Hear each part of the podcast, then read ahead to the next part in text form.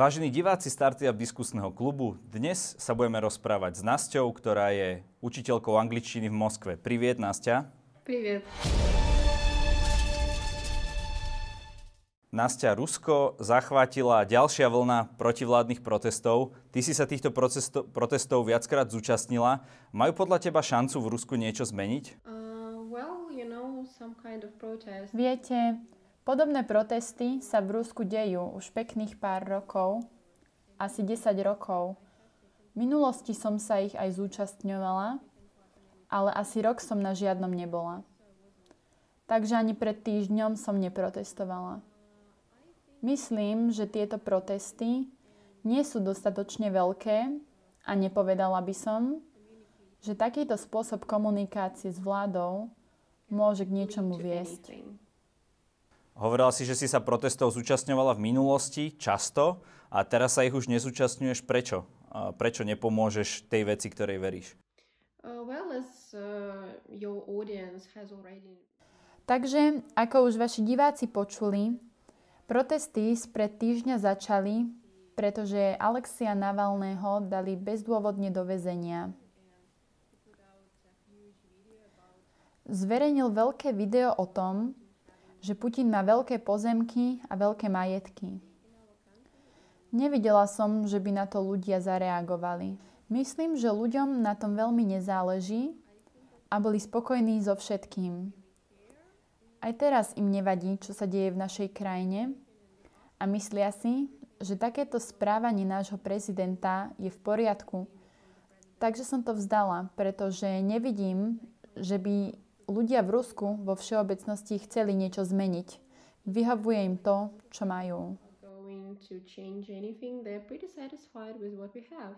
My tuto u nás v našich zemepisných šírkach, eh, možno niektorí vidia to, že v Rusku je nižšia úroveň životná ako u nás.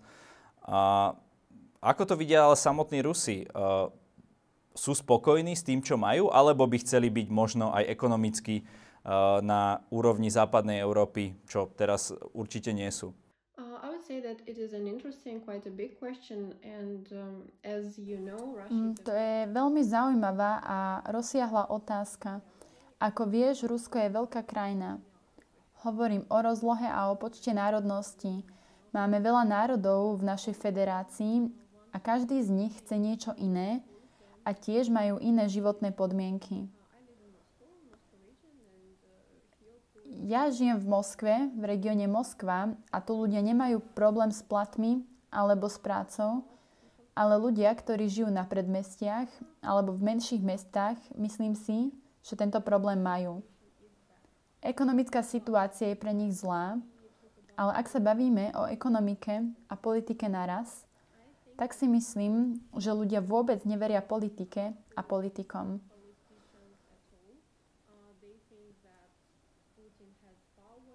Myslia si, že Putin má moc a rešpekt vo svete a neveria Navalnému ani nikomu inému.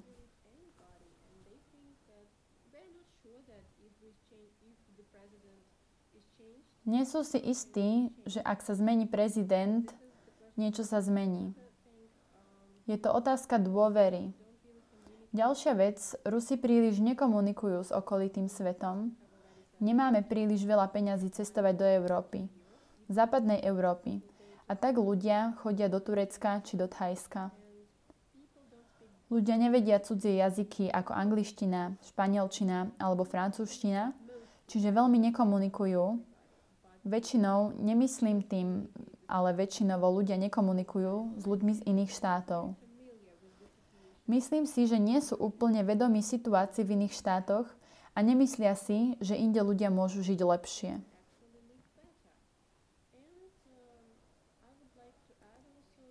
A ešte by som doplnila, že Rusom až tak nezáleží na materiálnych veciach, pretože máme históriu a to je pre ľudí oveľa dôležitejšie.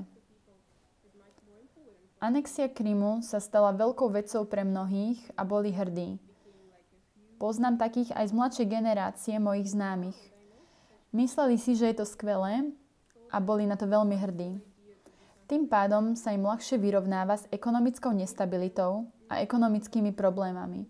Majú históriu a takéto historické udalosti, na ktoré môžu byť hrdí.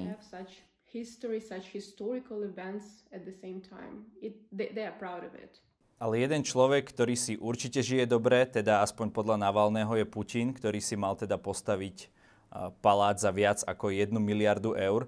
Čo hovorili Rusi, keď uvideli toto video a naozaj tú opulentnosť toho zariadenia a tak ďalej?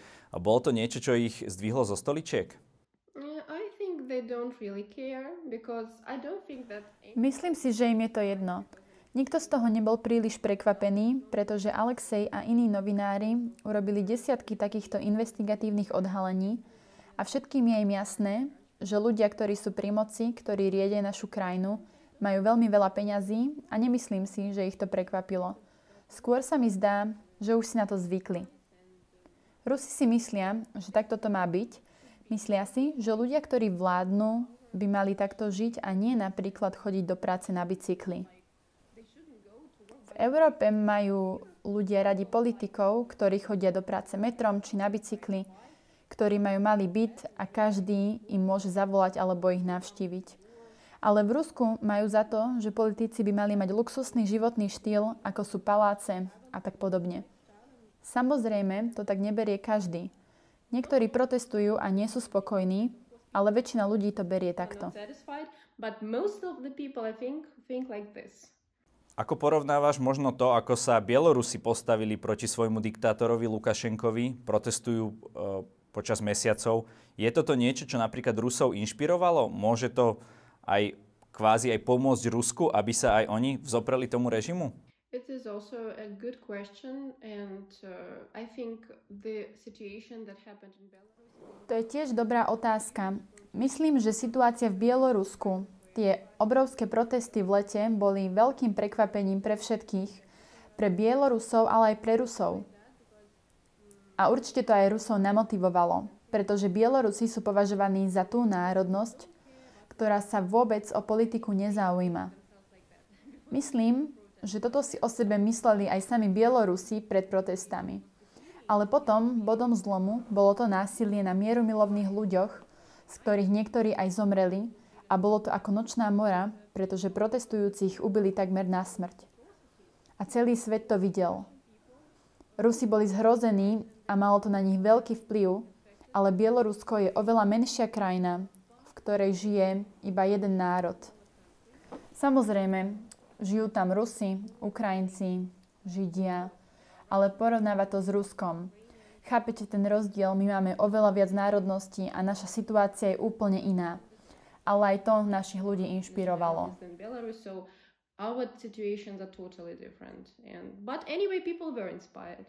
Čo si ty sama myslíš o Na- Alexe- Alexejovi Navalnom?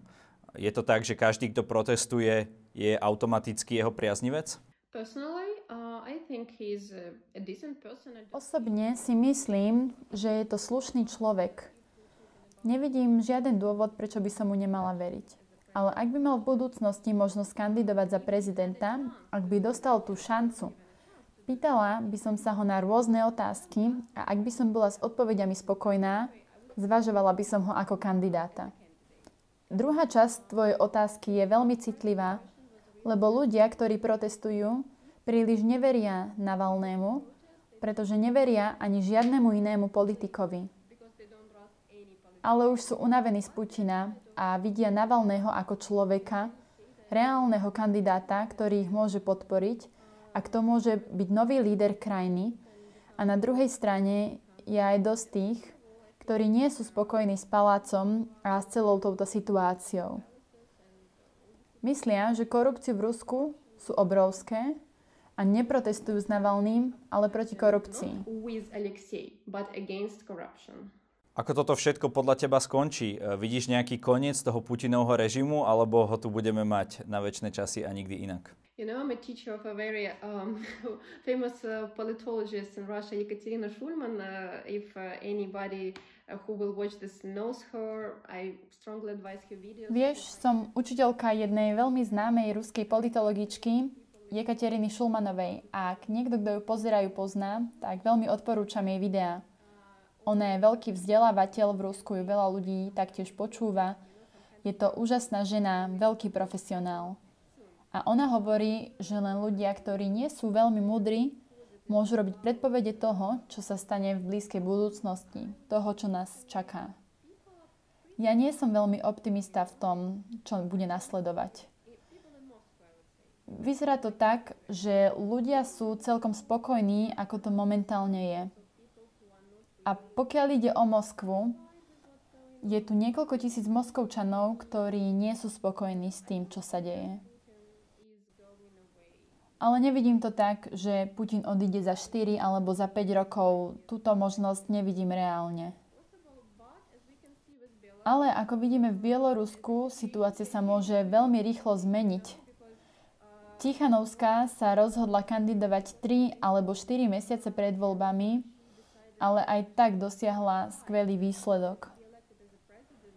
Takže krajina môže nájsť lídra veľmi rýchlo. Možno je chyba si to myslieť, možno pravdu ani nemám.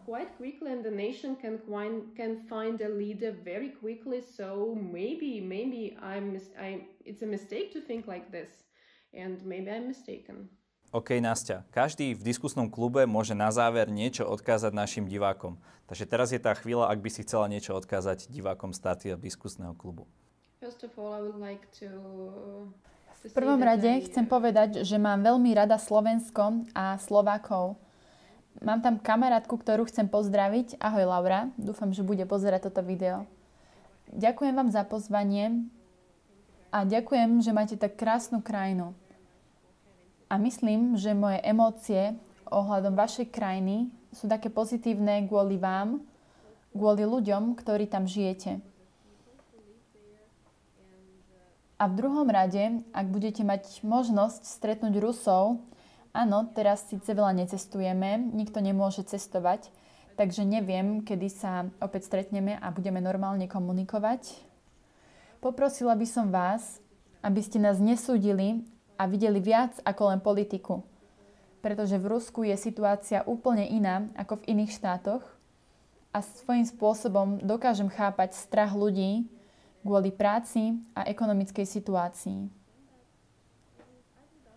Poprosila by som vás, aby ste nás brali nie ako niekoho, kto je politicky nestabilný a nevie, čo chce, ale aby ste nás brali ako ľudí a snažili sa nás pochopiť. Pochopiť našu krásu, inteligenciu, pohostinnosť a otvorenú mysel. A ak niekto príde do Ruska, uvidíte, že sme pohostinní a môžeme toho ponúknuť mnoho, aj napriek politickej situácii, ktorú máme. Anastázia, ďakujem ti veľmi pekne za rozhovor a prajem ti veľa zdravia. Samozrejme aj všetkým ostatným Rusom. Samozrejme všetkým Rusom a aj ľuďom po celom svete. Nech táto pandémia skončí čím skôr a ľudia môžu mať späť svoje bežné životy a byť zdraví. Ďakujeme, dovidenia.